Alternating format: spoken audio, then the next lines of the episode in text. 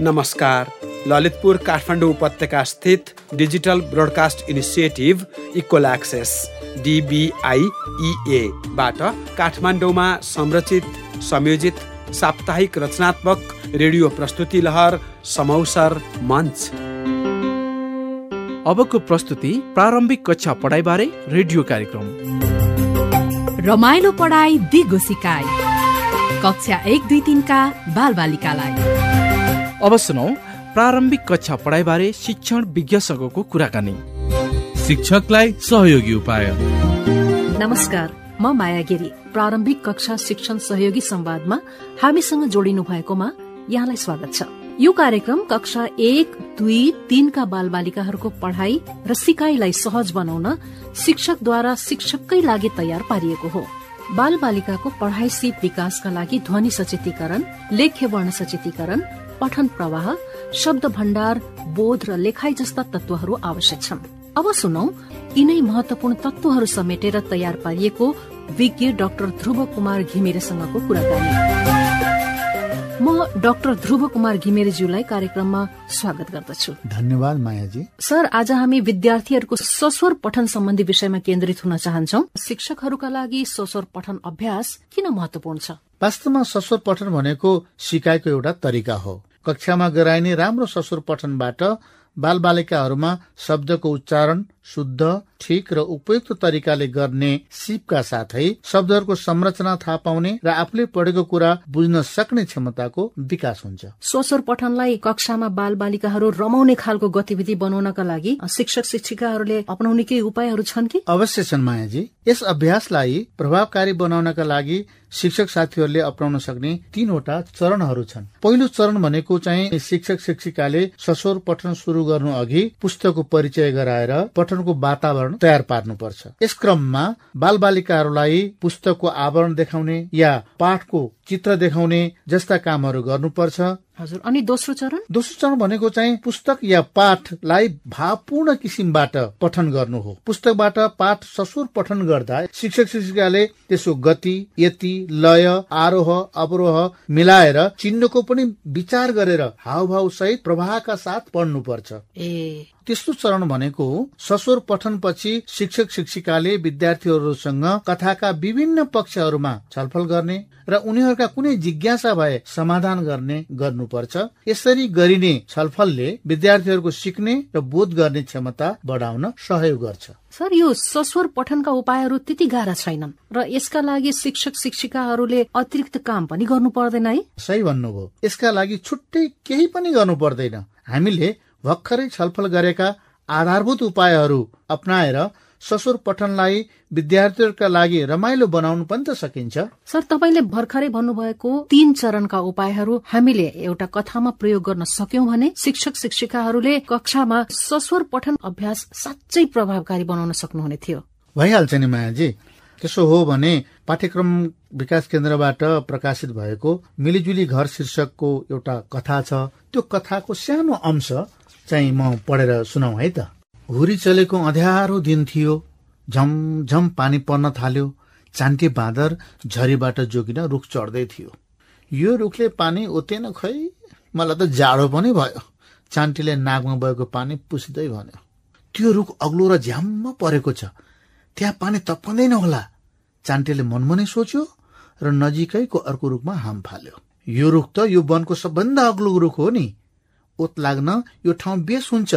यहाँबाट खोला पारेको गाउँ पनि मजाले देखिन्छ। चान्टेले मुन्टु तन्काउँदै गाउँतिर हेर्यो कथाको अंश पढेर सुनाइदिनु भएकोमा सरलाई धन्यवाद। सर यो पठनबाट हरेक दृश्य मैले सजिलै कल्पना गर्न सके है। हो त राम्ररी गरिएको ससोर पठनले सुन्ने जति सबैलाई संलग्न गराइराख्छ त्यो कथामा। अब हामी यस खण्डको अन्त्यतिर आइपुगेका छौं। कृपया हामीलाई सस्वर पठनका तीनवटा चरण एकपटक छोटकरीमा दोहोऱ्याइदिनुहुन्छ कि? पहिलो चरण भनेको पठन गर्नुभन्दा अगाडि त्यसको वातावरण तयार गर्ने हो। दोस्रो चरण भनेको पाठको भाव झल्कने गरेर पठन गर्ने हो र तेस्रो चरण भनेको विद्यार्थीले कतिको बुझे भनेर परीक्षण गर्ने हो। धन्यवाद सर। हामीलाई सुनिरहनु भएका श्रोता र शिक्षक मित्रहरू हामी केही हप्तापछि प्रारम्भिक कक्षाका शिक्षकहरूका लागि सहयोगी अरू उपायहरू सहितको कुराकानी लिएर आउनेछौ। हामीलाई सुनिदिनु भएकोमा धन्यवाद। नमस्कार। मेरो पनि नमस्कार। रमाइलो पढाइ दिगो सिकाइ। कक्षा एक दुई तिनका बाल बालिकालाई अब सुनौ प्रारम्भिक कक्षा पढाइबारे रेडियो नाटक।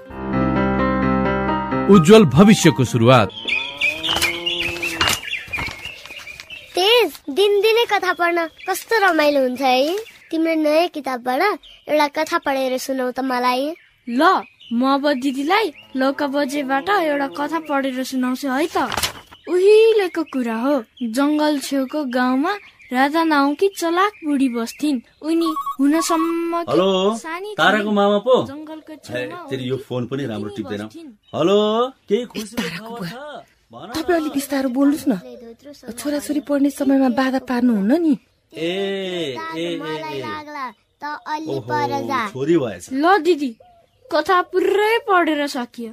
अब हामी ज्योतिकोमा खेल्न जान्छौँ है। ठिकै छ। तर अँध्यारो हुनुभन्दा पहिले घर आइपुग नि है। होइन है तारा कि आमा साँच्ची हाम्रा छोराछोरी यति राम्रोसँग पढ्न सक्ने भएका छन् भन्ने मलाई त लागेकै थिएन। शिक्षकहरूले हामीलाई घरमा छोराछोरीको पढाइमा सहयोग गर्दा उनीहरूको पढाइ राम्रो हुन्छ भन्नुभएको त ठिकै रहेछ। अबदेखि म पनि उनीहरू पढ्न लागेको बेलामा सानो स्वरमा कुरा गर्ने गर्छु।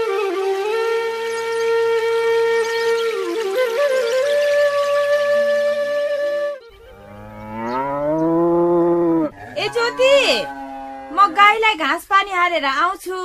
भाइलाई हेर है। हुन्छ आमा। म्याउ म्याउ बिरालो यतातिर आऊ। मेरो नाना काटिदिने मुसा मारी खाऊ। ए ज्योति! ज्योति!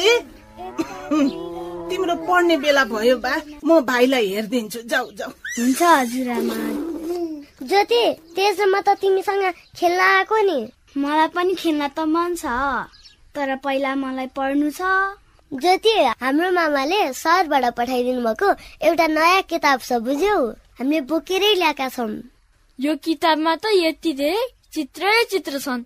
पढ्न नि क्या मजा ज्योति यो किताबबाट एउटा कथा पढ्दा तिम्रो आजको अभ्यास पनि पुग्छ। आहा कति राम्रो चित्र है।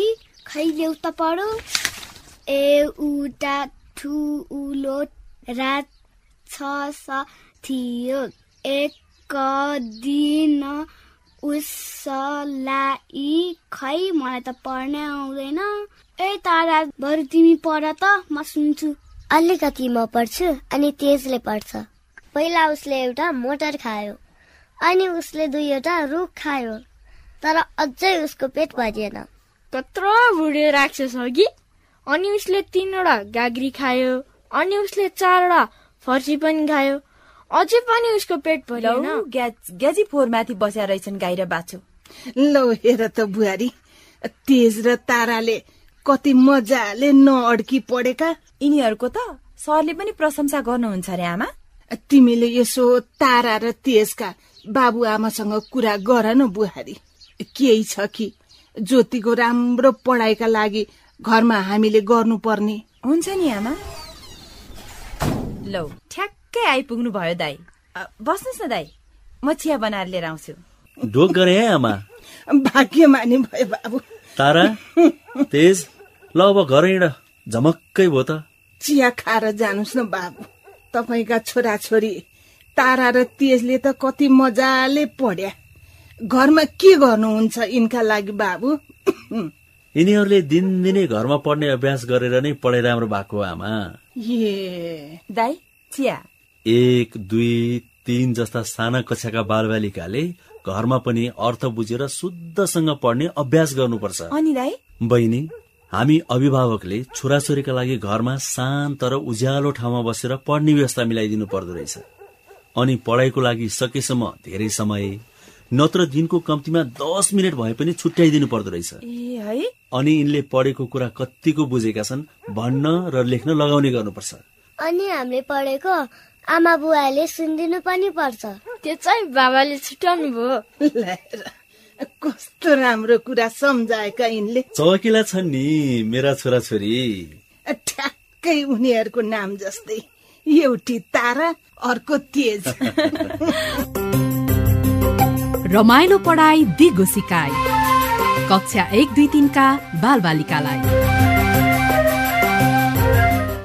अब सुनौ प्रारम्भिक कक्षा पढाइबारे विशेष अतिथिसँगको कुराकानी।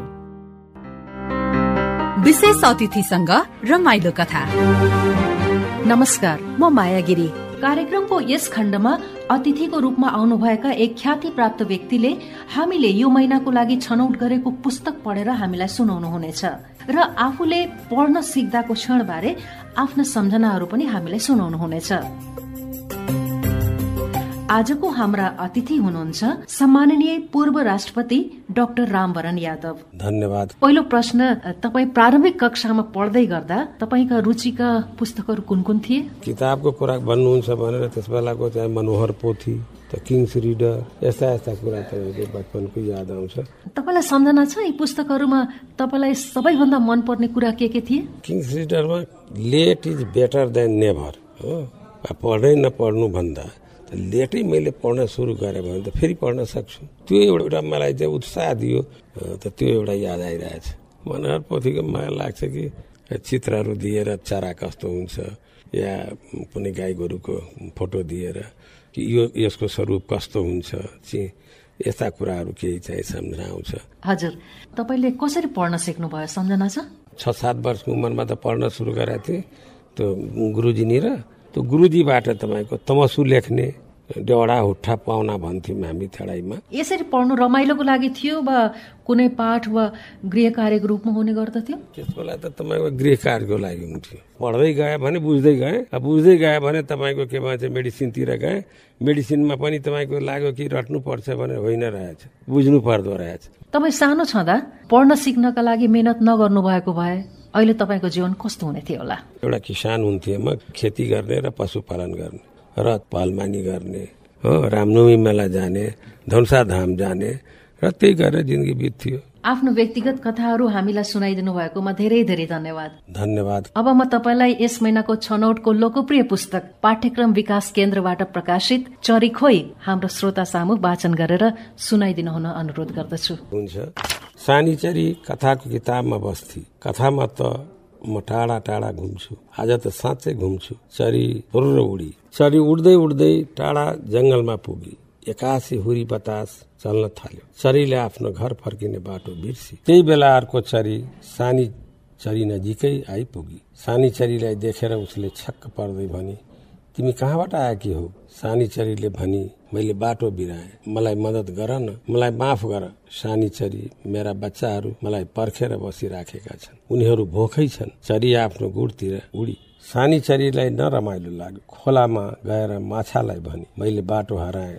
मलाई मद्दत गर न। मलाई माफ गर सानी चरी म त पानीमा बस्दछु। कसरी घर पुऱ्याउ? सानी चरी त्यहाँबाट उडेर अलि पर गई। रुखमा एउटा लाटो कसेरो थियो। मैले बाटो हराएँ मलाई मद्दत गर न। उसले लाटो कसेरोलाई भनी मलाई माफ गर सानी चरी म त दिउँसो आँखा नै देख्दिन।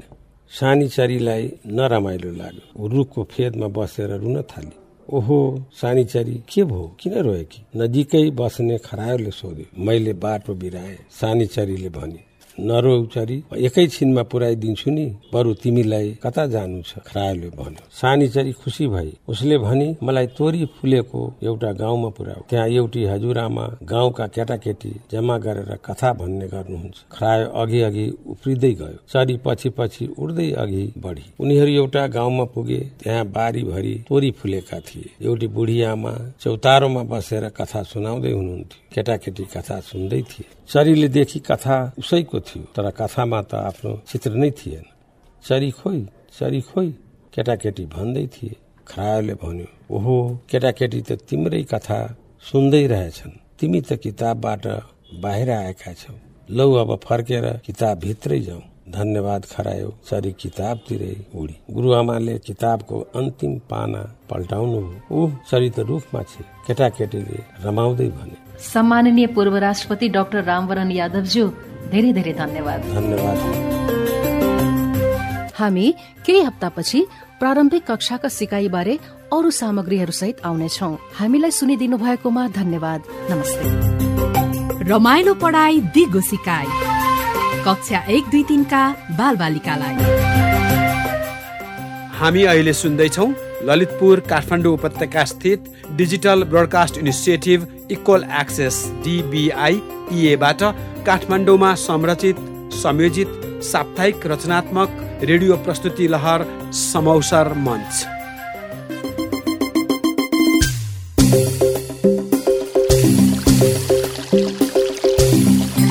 अस्वस्थ खाद्य वस्तु पदार्थ र उत्पादनहरूको उपभोगबाट ग्राहक तथा सेवाग्राहीहरूलाई सुरक्षाका लागि जनचेतना एवं सशक्तिकरणका लागि scaling up nutrition SUN business नेटवर्कसँगको सहकार्य र विश्व खाद्य कार्यक्रमको तत्वावधानमा काठमाडौँ उपत्यका स्थित डिजिटल ब्रोडकास्ट इनिसिएटिभबाट संरचित अन्तर्क्रियात्मक प्रस्तुति भोजन पोषण। नमस्कार। साप्ताहिक अन्तर्क्रियात्मक रेडियो प्रस्तुति कार्यक्रम लहर भोजन पोषणको यस पहिलो खण्डका साथ आएका छौँ म उपेन्द्र। र म अचला। जीवनका लागि आधार खाद्य र खाना। अनि हाम्रो जीवनशैलीले स्वीकारेका खाद्य वस्तु पदार्थ र उत्पादन अनि यसको हाम्रो स्वास्थ्यमा हुने अन्तर सम्बन्धका बारे जानकारी गराउन हामी अबको करिब आधा घण्टाको लागि यस मञ्चमा तपाईँसँगै छौँ। आज रेडियो प्रस्तुति लहर भोजन पोषणको पहिलो भेटघाट। कार्यक्रममा आज हामी स्वस्थ र अस्वस्थ खानेकुराको बारेमा चर्चा गर्दै स्वस्थ खानाको महत्व र अस्वस्थ खानाबाट हुने नकारात्मक स्वास्थ्य परिणामको सेरोफेरोमा छलफल गर्नेछौँ। आज हामी स्वस्थ खानाको महत्व र अस्वस्थ खानाको नकारात्मक स्वास्थ्य परिणामका बारेमा कुराकानी सुन्नका लागि हामी हाम्रो देशको पूर्वी भेगको बस्तीतिर जानेछौँ र केही सञ्चारकर्मी साथीहरूलाई भेट्नेछौँ र चिन्नेछौँ धेरै राम्रो सर। झन् यो फलफुल खानुको फाइदाहरू त प्रशस्तै रहेछन् नि सोमकान्त सर। जसले पाचन प्रक्रिया सहज गर्ने कोलेस्ट्रोल ठिक राख्ने र कब्जियत हुन पनि दिन्न।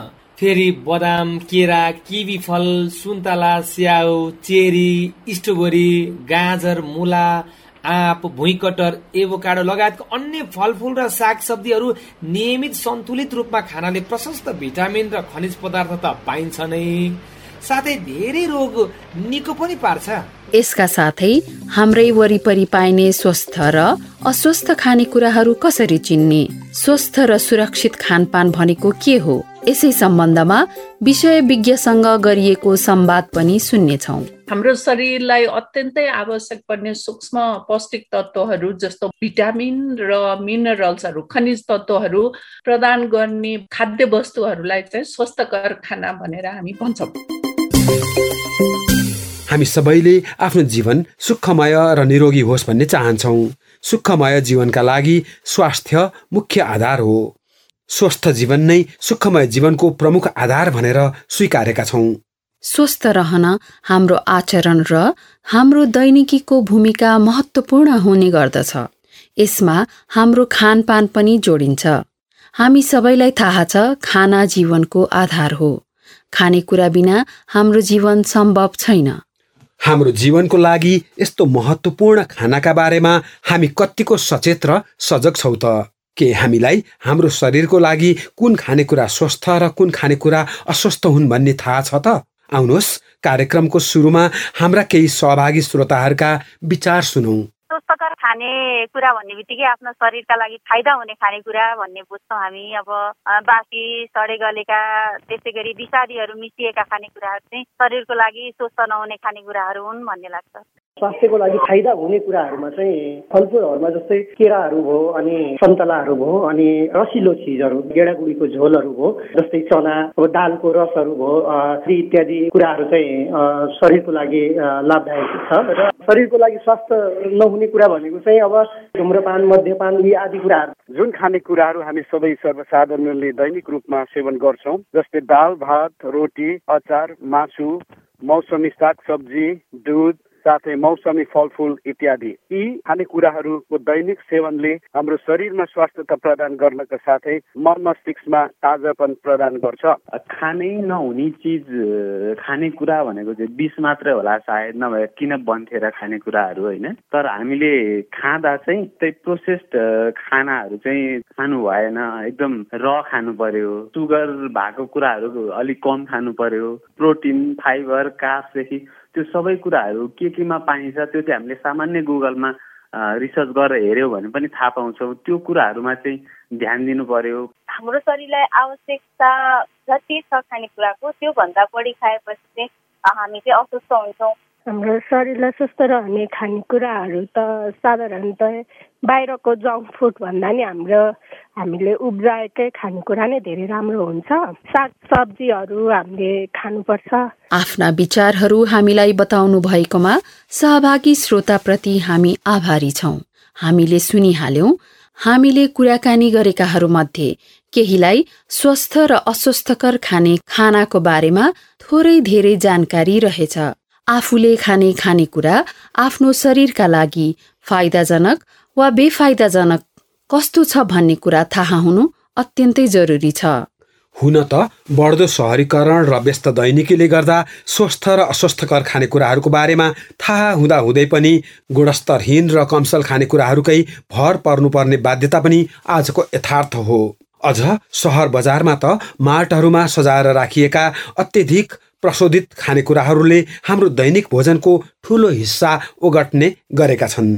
एकातिर कस्तो खानेकुराको फाइदा वा बेफाइदा के हुन्छ भन्ने कुरा थाहै नभएर र अर्कोतिर थाहा हुँदा हुँदै पनि विकल्प नभएका कारण जानी जानी हामीले दैनिक उपभोग गर्ने खानेकुराहरूमा अस्वस्थ र प्रशोधित खानेकुराहरूको हिस्सा वा भाग ठुलो छ।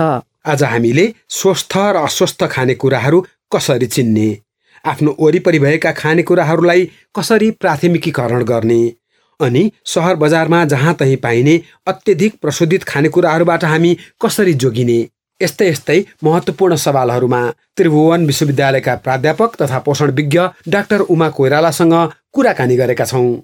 सुनौ यही कुराकानीको यो छोटो अंश। स्वस्थ खाना भन्नाले हाम्रो शरीरलाई चाहिने जति शक्ति प्रदान गर्ने हाम्रो शरीरको मर्मत सम्हार गर्नको लागि हाम्रो मांसपेशी वृद्धि गर्नको लागि प्रोटिन प्रदान गर्ने र साथसाथै ती शक्ति दिने पदार्थ र प्रोटिनयुक्त पदार्थहरूलाई पचाउनलाई मद्दत गर्ने चिल्लो पदार्थहरू दिने। अनि त्यसपछि हाम्रो शरीरलाई अत्यन्तै आवश्यक पर्ने सूक्ष्म पौष्टिक तत्त्वहरू जस्तो भिटामिन र मिनरल्सहरू खनिज तत्त्वहरू प्रदान गर्ने खाद्य वस्तुहरूलाई चाहिँ स्वस्थकर खाना भनेर हामी भन्छौँ। अस्वस्थकर खाना भन्नाले चाहिँ न्यून गुणस्तरको शक्ति प्रदान गर्ने खाद्य वस्तुहरू प्रोटिन नभएका खाद्य वस्तुहरू त्यस्तोलाई चाहिँ हामी अस्वस्थकर खाना भन्छौँ र साथसाथै बजारमा पाउने धेरै चिनी भएको धेरै नुन भएको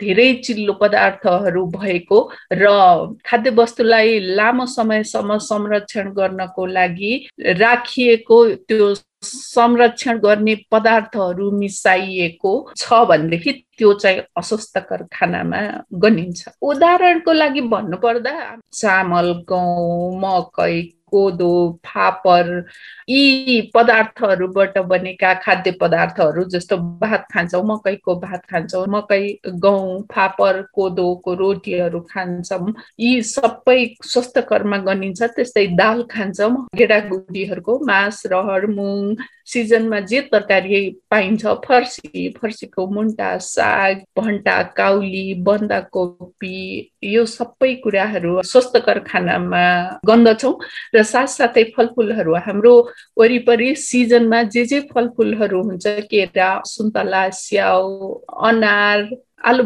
बखडा आरु नासपाती अम्बा यी सबै स्वस्थकर खानाहरूमा आउँछ भनेदेखि अस्वस्थकर खानामा चाहिँ हामी एकदमै धेरै भात मात्रै असाध्यै धेरै खान्छौँ र त्यसको साथसाथै दाल र तरकारी खाँदैनौँ त्यसको अनुपातमा भने त्यो अस्वस्थकर खाना हुन जान्छ। भात खान त राम्रो हो स्वस्थकर पनि मानियो तर भात मात्रै खानु पनि त्यो अस्वस्थकर हो। त्यस्तै गरिकन माछा मासु खानुपर्छ तर त्यो मात्रै खानु पनि अस्वस्थकर हो। बजारमा पिठो पाउँछ आलु पाउँछ गेडागुडी पाउँछ। काँचो कचिलो सामान ल्याएर त्यसलाई आफ्नो स्वाद अनुसार बनाएर खाँदाखेरि त्यो चाहिँ आफ्नो स्वाद अनुसार आफूले घरमा बनाएर ताजा खान सक्यो भनेदेखि त्यो स्वस्थकर उत्तम खाना मानिन्छ। र बजारमा तयार भएर राखेको धेरै दिनदेखि बासी राखेको प्याकेटमा पकाएको खानेकुरा छ राखेको छ भनेदेखि त्यस्तो खानेकुराहरू सकभर किन्दै नकिन्ने त्यस्तो खाना किन्दाखेरि आफ्नो पैसा पनि जान्छ आफूले रोग पनि निम्त्याइन्छ। अहिले स्वतन्त्र बजार छ जसले जस्तो उत्पादन ल्याएर पनि बिक्री गर्न सक्छ। त्यसलाई यो खानेकुराहरू खान हुन्छ यो खानेकुराहरू खान हुँदैन भनेर एकदमै राम्रोसँग भन्न चाहिँ जरुरी छ। यसको लागि हामीले निजी क्षेत्रसँग जसले चाहिँ त्यस्तो खाद्य पदार्थहरू उत्पादन गरेर बिक्री वितरण गर्नुहुन्छ उहाँहरू पनि अलिकति जिम्मेवार भएर कस्तो किसिमको खाना हामीले बनाएर यो बेच्दैछौँ यसमा के के हालिएको छ र त्यसको पोषणको फाइदा के हो त? पोषण सम्बन्धी फाइदा के हो भनेर अलिकति लेखेर त्यहाँ बुझ्ने किसिमले राखिदिनु भयो भने त्यो एकदमै सजिलो हुन्छ। खानालाई चाहिँ औषधिको रूपमा लिनुपर्छ। खाना भनेको यस्तो चिज हो जसले हाम्रो स्वरूपको निर्माण गर्छ हामीलाई शक्ति प्रदान गर्छ हाम्रो शरीरको स्वस्थतालाई त्यसले जोगाएर राख्छ र हाम्रो कार्यक्षमतालाई वृद्धि गर्छ हाम्रो सोच्ने काम गर्न सक्ने गतिलाई त्यसले निरन्तरता दिन्छ। र हाम्रो मस्तिष्कलाई तेजिलो बनाउँछ। स्वस्थ खानाले हामीले स्वस्थकर खाना खाएका छौँ भने हामी धेरै किसिमको रोग यो नसर्ने रोग सर्ने रोग धेरै किसिमका रोगबाट हामी मुक्त भएर स्वस्थकर जीवन बाँच्छौँ एक पैसा पनि औषधिमा खर्च गर्न परेन भने त्यो जस्तो गौरवमय जीवन के हुन्छ र? प्रशोधित चिजहरू चाहिँ कस्तो हुन्छ भने यो पकाएको हुन्छ ल्याएर खाइहाल्ने किसिमको के? जसमा चाहिँ एकदमै धेरै त्यो संरक्षण गर्ने रसायनहरू हालेको हुन्छ अनि चिनी पनि धेरै हालेको हुन्छ अनि जस्तो क्यानमा बट्टामा बन्द गरेको अनि ट्याक्क फुटाएर खान हुने चिजहरू चाहिँ त्यो एकदमै धेरै प्रशोधन भएको हो त्यस्तो चिज खान भएन। तर अब काँचो चिजहरू जो प्रशोधन गरिएको भनेर राखेको हुन्छ जस्तो चामलको प्याकेटमा पनि राखेको हुन्छ त्यो लेखेको त्यो कुराले चाहिँ त्यो हानि गर्दैन। त्यस्तो त हामीले पकाएर खान्छौँ त्यसले पकाएर खाने चिजमा चाहिँ हुँदैन त्यस्तो हानिकारक चिजहरू। अलिकति चनाको चाहिँ हुनुपर्छ उपभोक्ता आफै चनाको हुनुपर्छ। हामी सबैसँग अहिले हात हातमा हत्केला हत्केलामै सूचना छ नि त। हामीले केही किन्दैछौँ भनेदेखि मोबाइलमा चट्टै हेर्ने सूचना लिने यो चिज के हो भनेर सबै कुरा त्यहाँ आइहाल्छ। हाम्रो ढिँडो रोटो चाख्ला कोदोका चिजहरू जुन छ यो चाहिँ असाध्यै राम्रो हाम्रो शरीरको लागि अत्यन्तै लाभदायक खानको लागि राम्रो र उच्च गुणस्तरको छ। यस्तो खानेकुराहरू संसारको कुनै ठाउँमा गएर पनि खान पाइँदैन। यो चाहिँ म ग्यारेन्टीका साथ भन्न सक्छु है। यति राम्रो खानालाई हामीले हेप्नु कुनै पनि हालतमा हुँदैन। बाहिरको आकर्षक खानाहरू प्रेस्टिज कुनै हालतमा पनि होइन।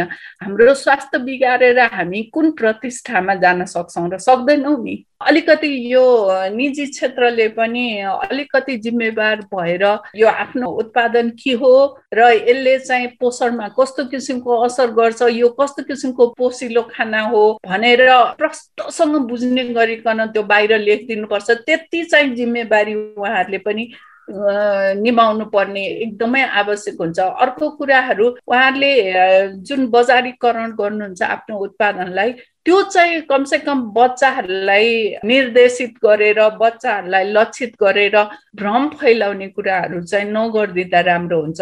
खानेकुराले नै जीवन बनाउने र हामी कस्तो किसिमको जीवन हामी व्यतीत गर्छौँ भनेर त्यसले खानेकुराले नै निर्धारण गर्ने भएको हुनाले हामी के किन्दैछौँ र के खाँदैछौँ त्यो कुराको जानकारी चाहिँ लिइदिनु होला। मेरो एकदमै विनम्र अनुरोध। हामीलाई आफ्नै वरिपरि भएका खानेकुराहरूमा स्वस्थकर र अस्वस्थकर खानेकुरा चिन्ने र प्राथमिकीकरण गर्ने तरिकाहरूका बारेमा बुझ्ने गरी जानकारी गराउनु भएकोमा डाक्टर उमा कोइरालाप्रति हामी आभारी छौँ। प्राध्यापक कोइरालाले भन्नुभए जस्तै अति धेरै चिनी र चिल्लो भएका खानेकुराहरू तयारी खानेकुरा पुरियामा बेचिने वा प्याकेजिङ गरिएका खानाहरू मानव स्वास्थ्यका लागि अत्यन्तै घातक छन्। त्यसैले यस्ता खानेकुराहरूबाट टाढै बसी। दैनिक खाइने खानाहरूमा गहुँ कोदो फापर सागपात दाल र गेडागुडी जस्ता रेसादार खानेकुराहरू जस्ता स्वस्थ खाना समावेश गर्नुपर्छ। यसले शरीर स्वस्थ राख्न आवश्यक उचित पोषण तत्त्वका साथसाथै रोगहरूसँग लड्ने क्षमता कायम राख्दै निरोगी हुन मद्दत गर्छ। त्यसै गरी खाद्यान्न उत्पादन बजारीकरण भण्डारण र वितरण गर्ने कार्यकलापहरूमा संलग्न निजी क्षेत्र वा व्यवसायीहरू पनि उपभोक्ताको स्वास्थ्यका लागि जिम्मेवार हुनुपर्ने सन्देश डाक्टर कोइरालाले दिनुभयो। निजी क्षेत्र र व्यवसायहरूले आफूले उत्पादन गर्ने बजारीकरण र वितरण गर्ने खाद्यान्नहरूमा के कस्ता वस्तु वा पदार्थ समेटिएका छन्? र यी पदार्थहरू मानव स्वास्थ्यका लागि कसरी लाभदायक छन् भन्ने कुरा स्पष्ट देखिने गरी लेखेर लेबलको रूपमा टाँस्नु जरुरी छ जसले गर्दा उपभोक्ताले बजारमा आकर्षक शैलीमा सजधजका साथ प्रस्तुत गरिएका अत्यन्त प्रशोधित खाना भन्दा पनि आफ्ना लागि कुन खानेकुरा सही र गलत भनेर छुट्याएर निर्णय गर्न सकुन्। पक्कै पनि हामीले कस्तो किसिमको जीवन व्यतीत गर्ने भन्ने कुरा हामीले खपत गर्ने खानेकुराहरूले निर्धारण गर्ने गर्छ। त्यसैले आफ्नो र आफ्नो परिवारका लागि खानेकुरा छनौट गर्दा हामी अलि बढी सचेत भने हुनै पर्छ। यति बेला हामी रेडियो कार्यक्रम भोजन पोषण सुनिरहेका छौँ। रेडियो कार्यक्रम भोजन पोषणको यस पहिलो अङ्कमा आज हामीले स्वस्थ खानेकुराका फाइदा र अस्वस्थ खानेकुराका नकारात्मक स्वास्थ्य परिणामहरूका बारेमा चर्चा गरिरहेका छौँ। आज यसै विषयमा हाम्रो देशको पूर्वी भेगको बस्तीमा पनि छलफल हुँदैछ। जाउँ हामी पनि त्यही छलफल सुन्नका लागि।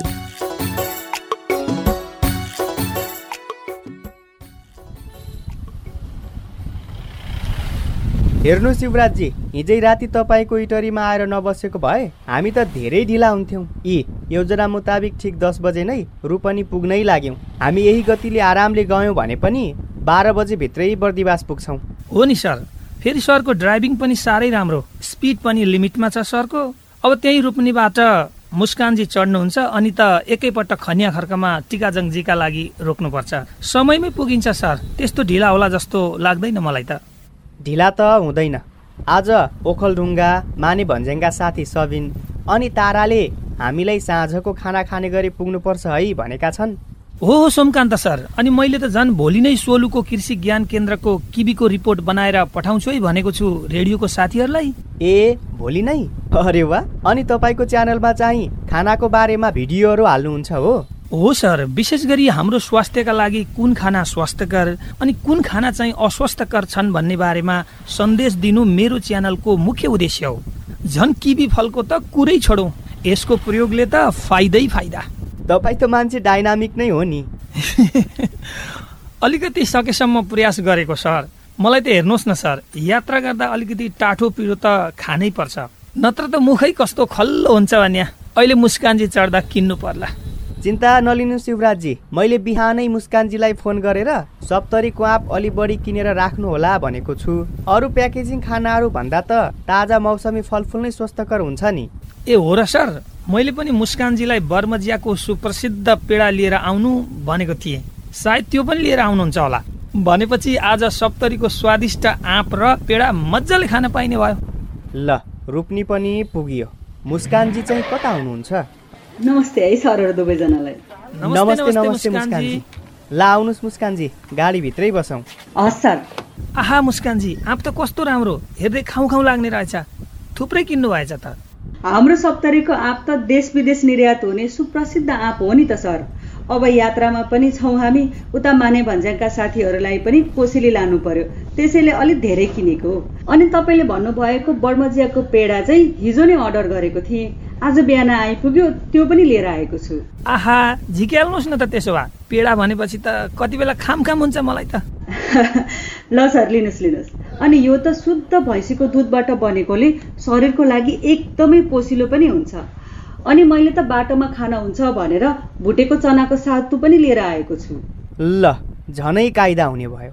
आजको यात्रामा बर्मझियाको पेडा सप्तरीको सुप्रसिद्ध आँप अनि भुटेको चनाको सातु। फेरि सिन्धुलीको खन्या खर्कबाट टिकाजङजीले के लिएर आउनुहुने हो?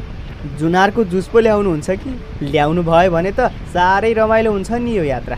हो नि सर अझ घुर्मी पुगेपछि कोसीको छेउमा बसेर सोच्नुहोस् त।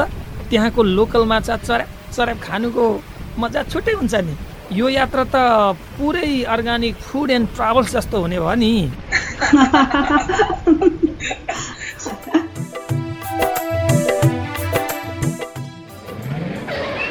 ल साथीहरू खन्या खर्क पुग्यौँ। अनि टिकाजङजीले कहाँबाट पिकअप गर्ने भन्नुभएको छ नि? मैले अघि नै फोन गरेको थिएँ यही तरकारी बजार अगाडि भनेर भन्दै हुनुहुन्थ्यो। एकछिन झरौँ न है? ल ल झरौँ।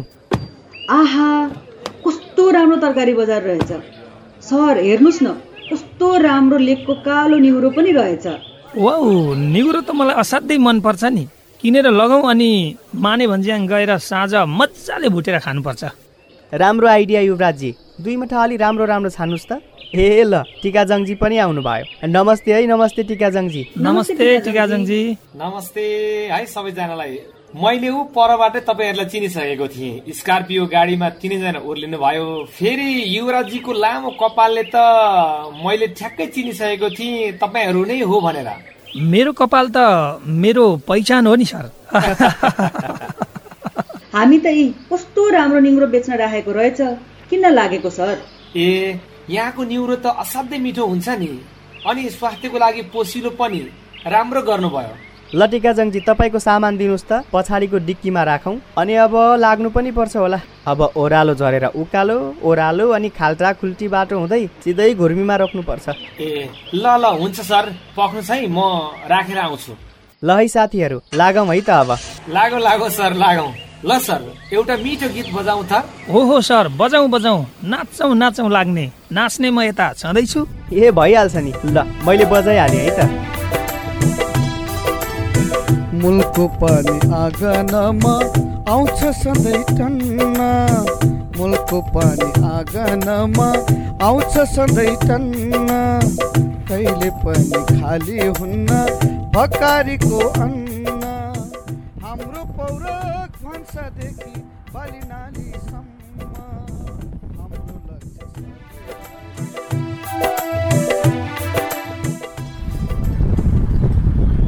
ए रोकौँ रोकौँ। ल घुर्मीको प्रख्यात माछा पाउने ठाउँ भनेको चाहिँ यही हो है। ए हो र? ल त्यसो भए यतै झरौँ न त। आइया हो मेरो त जिउ पो दुख्न थाल्यो त हो। धेरै नाचेर होला नि। होला होला। आ अब यस्तो राम्रो कोसीको मनोरम दृश्य हेर्दै लोकल माछा खाएपछि त दुखाइ सुखाइ सब चट हुन्छ। युवराजजी आँप पनि लिएर आउनुहोस् है। यता कस्तो मजाको धारा रहेछ। धोएर खानुपर्छ। ए हस् हस् सर। ल्याइहालेँ। आहा कस्तो राम्रो कोसी नदीको दृश्य देखिँदो रहेछ यहाँबाट। सर यता बसौँ। सर आँप लिनुहोस्। म साउजीलाई माछाको अर्डर दिएर आउँछु। ए हुन्छ हुन्छ।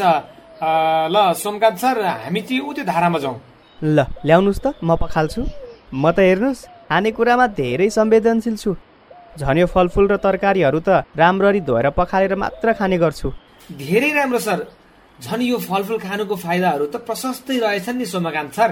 जसले पाचन प्रक्रिया सहज गर्ने कोलेस्ट्रोल ठिक राख्ने र कब्जियत हुन पनि दिन्न। फेरि बदाम केरा किवी फल सुन्तला स्याउ चेरी स्ट्रबेरी गाजर मुला आँप भुइँकटर एभोकाडो लगायतको अन्य फलफुल र सागसब्जीहरू नियमित सन्तुलित रूपमा खानाले प्रशस्त भिटामिन र खनिज पदार्थ त पाइन्छ नै। साथै धेरै रोग निको पनि पार्छ।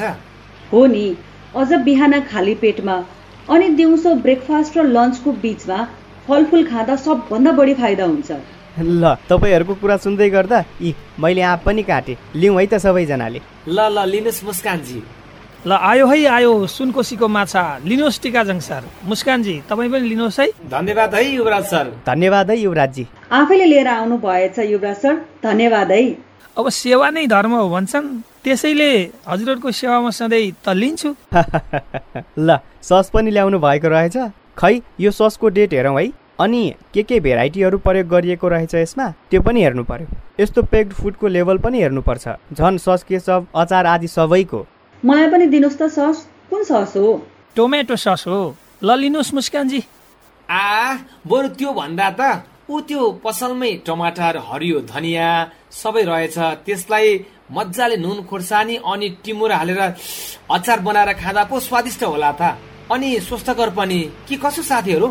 आहा कस्तो राम्रो कुरा टिकाजङजी त्यसै गरौँ न त। हामीहरूले सकेसम्म प्याकेजिङ र प्रोसेसिङ खानेकुराहरू नखाएकै राम्रो। हामीहरूको यही बानी अलि नराम्रो छ क्या? हाम्रो आफ्नै बारीको ताजा स्वच्छ अनि अर्ग्यानिक खानालाई छोडेर यस्तै यस्तै प्याकेजिङ खानाको पछि लाग्छौँ। अनि कसरी हाम्रो शरीर स्वस्थ रहन्छ? त्यो त हो। ल त्यसो भए टमाटरको अचार बनाउन पनि भनौँ न त साउजीलाई। साउजी टमाटरको अचार पनि बनाउनुहोस् न है।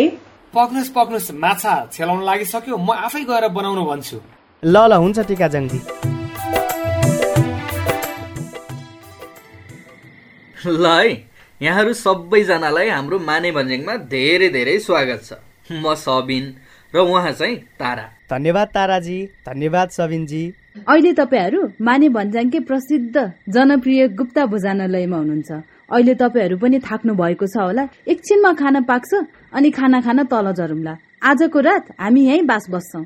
ए भइहाल्छ नि ताराजी। हामीले खन्या खर्कबाट न्युरो लिएर आएका थियौँ। यो भुटिदिनुहोस् भन्नु पर्ला भइहाल्छ नि। तपाईँहरूको लागि भनेर कर्कलको साग बोडीको तिउन बनाउनु भएको छ उहाँहरूले। यो न्युरो पनि अहिले म तल गएर दिइहाल्छु। यहाँहरू भएर हामीलाई धेरै सजिलो भयो। अनि भोलिको कृषि ज्ञान केन्द्र भ्रमणको लागि के कुरा गर्नु भएको छ सबिनजी? अँ मैले कृषि ज्ञान केन्द्रका इन्चार्ज ज्ञानेन्द्र श्रेष्ठ सरसँग कुरा गरिसकेको छु। हामीहरू आउँदैछौँ भनेर। ल झनै गजब हुने भयो। ल अब हामी थाकेका पनि छौँ। ताराजी र सबिनजीले हाम्रो लागि विशेष गीत गाउनुहुन्छ। अनि नाच्नका लागि हाम्रो युवराजजी छँदै हुनुहुन्छ। ल त्यसो भए यसो गरौँ न त। तपाईँहरू त्यता बस्नु भएको ग्रुप अनि ताराजी म सोमकान्त सर हामीहरू चाहिँ अर्को ग्रुप भएर अन्ताक्षरी खेलौँ न हुँदैन? ल त्यसो भए मैबाट सुरु गरौँ है त। ल सुरु गर्नुहोस् ताराजी। हे भेट भयो झमक्कै साँझमा राख्छु तिमलाई यो दिलको माझमा गलबन्दी। गलबन्दी च्यातियो तिमीले तानेर।